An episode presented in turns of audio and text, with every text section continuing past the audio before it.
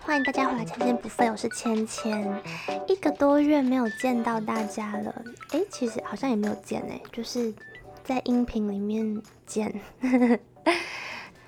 我最近啊，刚经历了回学校念研究所以后的第一次期中考，比我想象中的硬，科目也是很多。我朋友都跟我说，哈，念研究所也要课这么多、哦。不是只要写论文就好吗？我也是进来以后才发现要修的科目其实很多，可能是科系的关系吧，所以我们就是论文之外，然后我们、呃、要修的课也是蛮多的，然后呃讨论报告啊、上台报告也是多到数不清，实在是忙到最近有点焦头烂额。虽然期中考还没考完，考到下礼拜，但至少呢我就抓到一点空闲时间，所以我就赶快来录一集。那这集是接续上一集，上一集是分享我想跟你好好说话这本书在教我们的非暴力沟通语言。那、嗯、因为这本书的内容实在是太丰富，而且我觉得真的太重要了，所以呢我就分成两集的节目去讲，然后讲的比较呃详细一点。那呃上一集讲的主要是非暴力沟通的四大步骤，包含观察、感受、需要、请求。那这四个步骤主要是当我们对于身边的人，尤其是亲近的人，像是家人啦、伴侣等，我们对他们可能有所不开心、有所不满的时候，我们可以主动用非暴力沟通的四大步骤去跟他们用良好又有效的方式去沟通，然后就达到一个双赢的局面，就不一定要忍耐啊，然后或是吵架啊，或是恶言相向。对，就是作者就提供我们另一套呃更有效，然后又不会伤到彼此的方式在沟通。那这一集会讲什么呢？这一集也是在讲非暴力沟通，但是这一集的面向会不太一样。这集主要讲的是更日常的对话，尤其是该怎么去好好的回应别人。我看了这本非暴力沟通的书，作者是举了很多的例子，都是我们日常会冒出的对话。很多我们平常讲的话，是我们自己讲的人会觉得没什么问题，但其实对听的人来说，感受其实会蛮五味杂陈的。所以呢，我今天就要来举几个我从书里面看到我印象深刻的重点给大家。那我这样子光讲可能有点模糊，所以我等一下就会一边举例来让大家更好懂。好，我从书里面学到的最大的重点呢，就是不要轻易下评断。我觉得这是非常非常重要的。我们经常在听完别人的故事之后啊，就很容易对一个人立刻产生主观的评断，然后有些评断呢，嗯、呃，他可能我们讲的人觉得是对于对方的赞美，但其实对方听起来又不一定这么认为。那我举几个书里面有提到的例子，就例如说，就有一个妈妈，她就是分享说，她从小到大就是是自己一个人独自抚养儿子长大，然后呢他就是终于呢就把孩子就是养大成了一个大男孩，然后他就很开心。然后这时候呃，听的人说出他们的回应，就是他们觉得说，哇，你是一个很坚强的母亲。那个母亲她其实很常去听到别人这样子对他说，但是他那天就跟大家说，其实他一直以来都非常的不喜欢坚强这个词，因为他觉得坚强这两个字意味着这个人，这个妈妈的命运很艰辛，然后很坎坷，很可怜。他也说这就是为什么他平常其实很少，很不喜欢跟别人讲他呃背后的人生故事，因为别人听了只会觉得他很可怜。但是其实这位妈妈她一点都不觉得苦，就是她嗯独自抚养儿子长大这件事情，她过程是很开心的，然后她也从来不觉得自己跟别人有什么不一样。所以呢，真的觉得说话是一门艺术，就是我们这样子帮别人下了一个主观的评断，听在别人的耳朵里面可能不一定是好受的。好，那再来第二个例子哦，这也是书里面举到的例子，我觉得还蛮有共鸣的。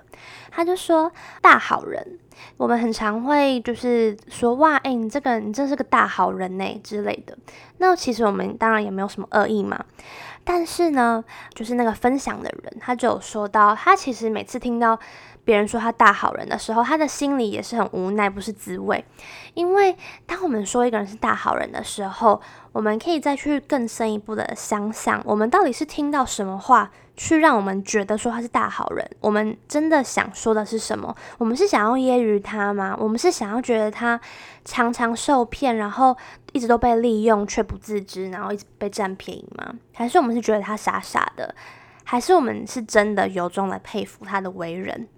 我们可以去想想，就是到底是为什么我们会想出大好人这样子的字。大好人其实就是我们在听完别人的故事之后，我们对别人下的主观评论嘛。所以这边就是有一个例子是这样子的评论，嗯，不一定听在对方的耳朵里面是好受的。所以呢，说话前我们可以先思考，然后体会，呃，对方听到这个评论之后可能会引发的感受，再来决定要不要说。这个是我从书里面学到一个很大的重点。好，下一个想分享的主题就是，当我们的亲朋好友在跟我们诉苦的时候，我们要怎么去回应会比较恰当？我们在日常生活中啊，常常会跟人讲话嘛，像是跟亲朋好友聊天啊，跟朋友诉苦啊，或是听伴侣抱怨等等。通常这时候我们怎么去回应就很重要了。但是我们有时候的回应却经常不是那么的妥当，甚至有可能在对方的伤口上撒盐，我们却不自知。有时候我们甚至不知道该怎么去回应，到底是要帮他找解决方法呢，还是要安慰他呢？那如果要安慰，又要怎么样才能真的安慰到呢？或者是是不是要转移到比较开心的话题呢？等等等的。作者在这本书里面就有举几个、呃、例子，是当别人在跟我们诉苦抱怨或分享心事的时候，通常我们都是怎么回应的呢？就是我们平常最常见的。好，那就举几个哦。第一个是下指导棋说教，就是说我觉得你应该要怎么样怎么样。再来是试图修正他的感受，可能会说你不要这么悲观嘛，你这个人就是太敏感了啦，等等的。然后再来是呃收集讯息，就是会去问对方一堆成年历史，像是哦，你过去曾经发生过这种事吗？这件事情发生多久了？等等等的。那再来是火上加油，就是对方在抱怨之类的，然后你可能就会回应说，对啊，真的太可恶了，他这样真的很过分欸，等等的。好，然后再来是比惨，就是讲自己的故事，让对方觉得他的问题其实没有那么大。例如说，哦，你这不算什么啦，你这样已经很好了啦，我之前还怎么样怎么样嘞，等等。好，然后再来是分散注意力，就是转移到比较轻松的话题。那以上这些是不是很熟悉呢？呃，如果听起来很熟悉的话是很正常的，因为大部分的人都是这样说话的。其实这样的回应可能没有恶意，但是却不是对方或是我们最想得到的回应。就例如说说教、劝说、下指导棋，这个就很常见。当我们听到别人说出感受的时候，我们很常就会想要立刻劝人家该怎么样怎么样。好吧，你们大家可能没有，但是我觉得我好像还蛮常这样的。就是可能是出自于好意，就是希望对方赶快听了你的建议之后就可以好起来之类的，但其实对方不一定想听，所以等一下就会讲到到底该怎么做会比较好。然后再来就是刚刚还要讲到，我们很多时候会试图想要修正别人的感受，就例如说今天有朋友跟你抱怨他的主管很机车啊，然后你就回应说你这样想不对啊，老板这样做是很正常的，等等的，就开始帮老老板辩护。就是这种回应其实会让对方听了很不舒服，因为对方就真的是那样想，他的感受就真的是那样，是没有办法去被修改的。所以呢，如果我们一直去强迫对方要转念，去叫他不要这样想，就其实听的人也会不好受。那再来还有，嗯、呃，比惨这件事情，就是我们讲自己的故事，然后让就是要让对方觉得，哎，我比你更惨。这样其实会完全没有帮上忙，只是在数落人家，就是暗指人家身在福中不知福，不知感恩，好像事情也没那么大嘛，干嘛要抱怨的感觉。这样子可能会导致别人之后就不想再跟你分享他的心情了。好，以上分享完这些很常见，然后我们或许可以想办法避免的说话伤人的方式，那接着就要来讲，那到底应该要怎么样子的去回应会是比较恰当的呢？也就是作者教我们的，它跟同理心还有换位思考有很大的关联，也就是认真聆听，尽可能的同理对方的感受跟需求。之前的四大步骤里面的，呃，其中第二步跟第三步是感受跟需要。那只是，呃，当时的四大步骤讲的是自己的感受跟需要。那，呃，这边讲的这个同理对方的感受跟需求，指的是同理对方的。在非暴力沟通的语言里面，不只是自己的感受跟需求是重要的，我们也要去同理对方的感受跟需求。那作者就一直强调说，同理心这件事情呢，是非暴力沟通的核心。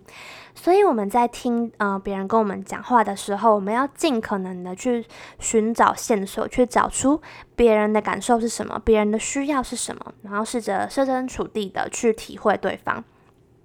就例如说，我们试着去感受对方的感受，那这时候我们的回应可能就会变成：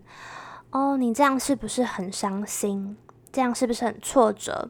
换作是我，一定也很伤心。你这样一定也很担心吧？我要是你，一定也会怎么样怎么样之类的之类的。就是这些都是你把自己放到对方去思考，去做换位思考之后，你讲出来的对方的感受。那这时候对方呢，就会比较觉得说，哦，你了解，你了解我的感受。那这样对方心里就会比较好一点。刚刚是试着去体会对方的感受嘛，那再来就是一样，要试着去同理猜出对方的需求。对方的需求到底是想要你、呃、安慰他呢，还是要给他建议呢？等等的。就像刚刚讲的，我们很常见的一个方式就是要说教，然后下指导棋嘛，也不是完全的错，就是当然也不是完全别人讲完都不能给任何的建议。嗯、呃，最大的重点就是我们要确定对方是真的有想要听建议再给。否则人家的实际需求呢，或许只是希望有人听他诉苦，听他抱怨，或是单单的站在那边听他说，就已经满足他的需求了。那这时候如果你却义正言辞的说大道理，那他下次可能就不会想跟你说了。好，所以很大的重点就是我们要从他讲话的时候的蛛丝马迹，或者是平常对这个人的了解，去猜出对方这时候的需求可能是什么，然后尽可能的去做比较适当的回应。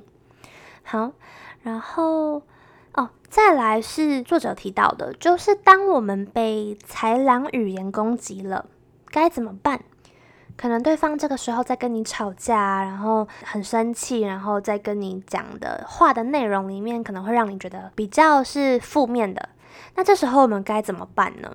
这时候最好的做法不是呛回去，或者是跟他就是开始恶言相向，因为这样子可能对于解决问题是没有帮助的，然后可能会甚至让你们的关系更恶化。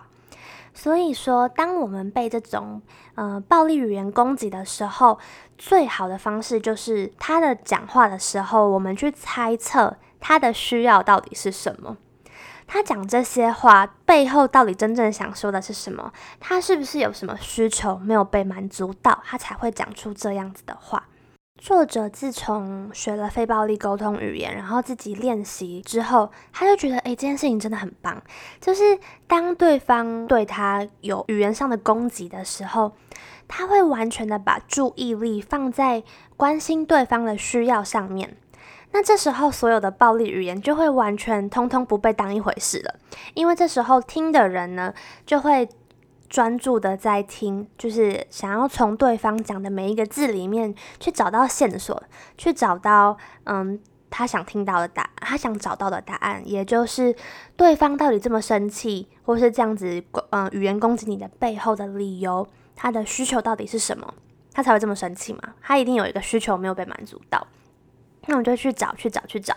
然后这时候我们就会有一个防护罩的感觉，就不会被它表面这种语言震慑住了。听起来好像很完美吼，就是好像很难真的发生。当我们被语言攻击的时候，很多时候当然就是我们自己也会生气啊等等的，很难真的完全不生气。所以我觉得这真的是一件很难真的做到的事情，那作者他自己也是花了很多年的时间才慢慢的变得比较好。所以呢，作者有说就是嗯、呃，他也知道这件事情很难，不过我们就是一步一步的去做，就会慢慢的变得比较好。那针对作者所提出的这个，嗯、呃，我们要认真聆听，然后尽可能同理对方的感受跟需求，这个我再举一个例子，这也是一个平常很常见到的一个状况。就例如说，有一天小孩可能回到家，然后就说：“我好像感冒了。”然后这时候，呃，家长可能就会很紧张，然后就会说：“你看，你看，我就跟你讲，出门要多穿一点，就是不听。你看现在果然感冒了吼，赶快赶快下午去看医生。”其实爸妈在讲出这样子的话的时候，他当然是出自于关心，他很爱他的小孩，他才会这么的在乎他，就是感冒了。但是他讲出来的话，可能当下对他的小孩来说没有那么的温暖吗？因为中间可能掺杂了一些有意无意的指责。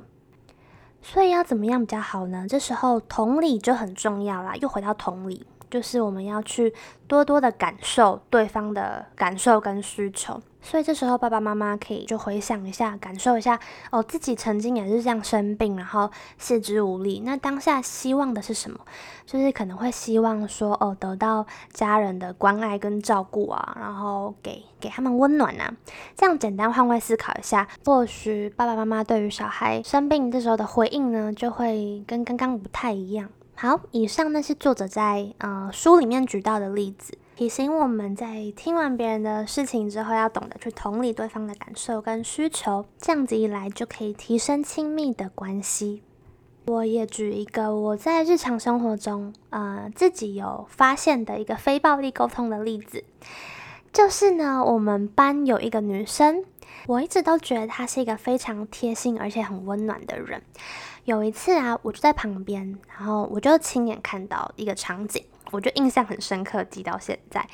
就是我们有一次下课的时候，他跟一呃他的一个朋友走在一起，这时候他的朋友呢，手指头就不小心去撞到一个东西吧，我我记得看起来表情很痛的样子。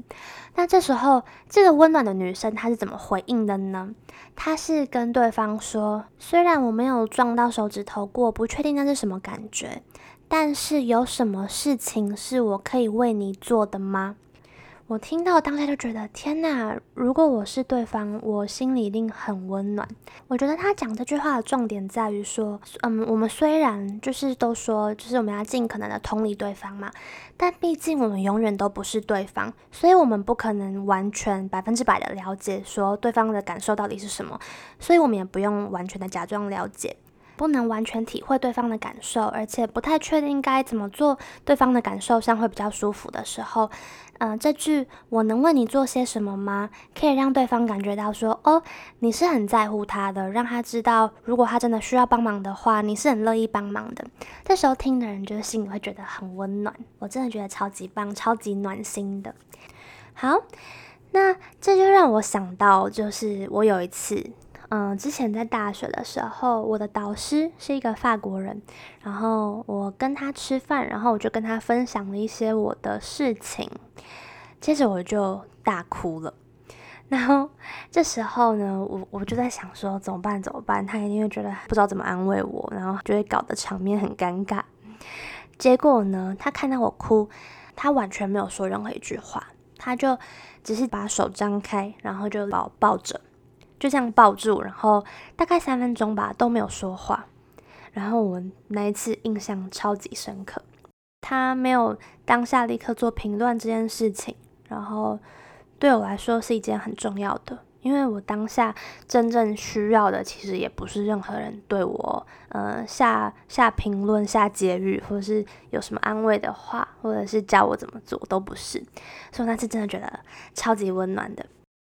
好，分享完了，那我来最后总结一下我从这本书里面学到的几个重点，那就是听完别人分享他们的事情后，不要轻易的下主观的评断。第二个，不要试图纠正别人的感受。第三个是不要立刻想要下指导棋，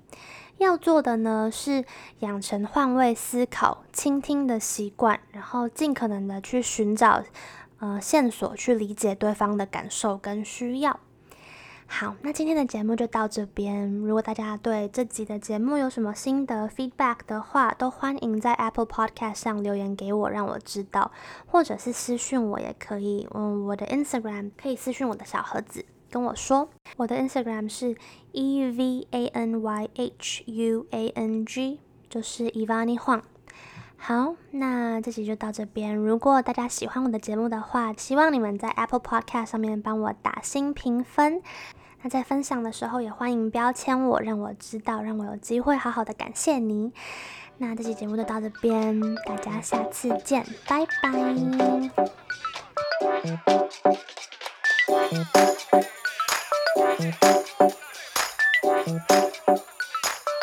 拜。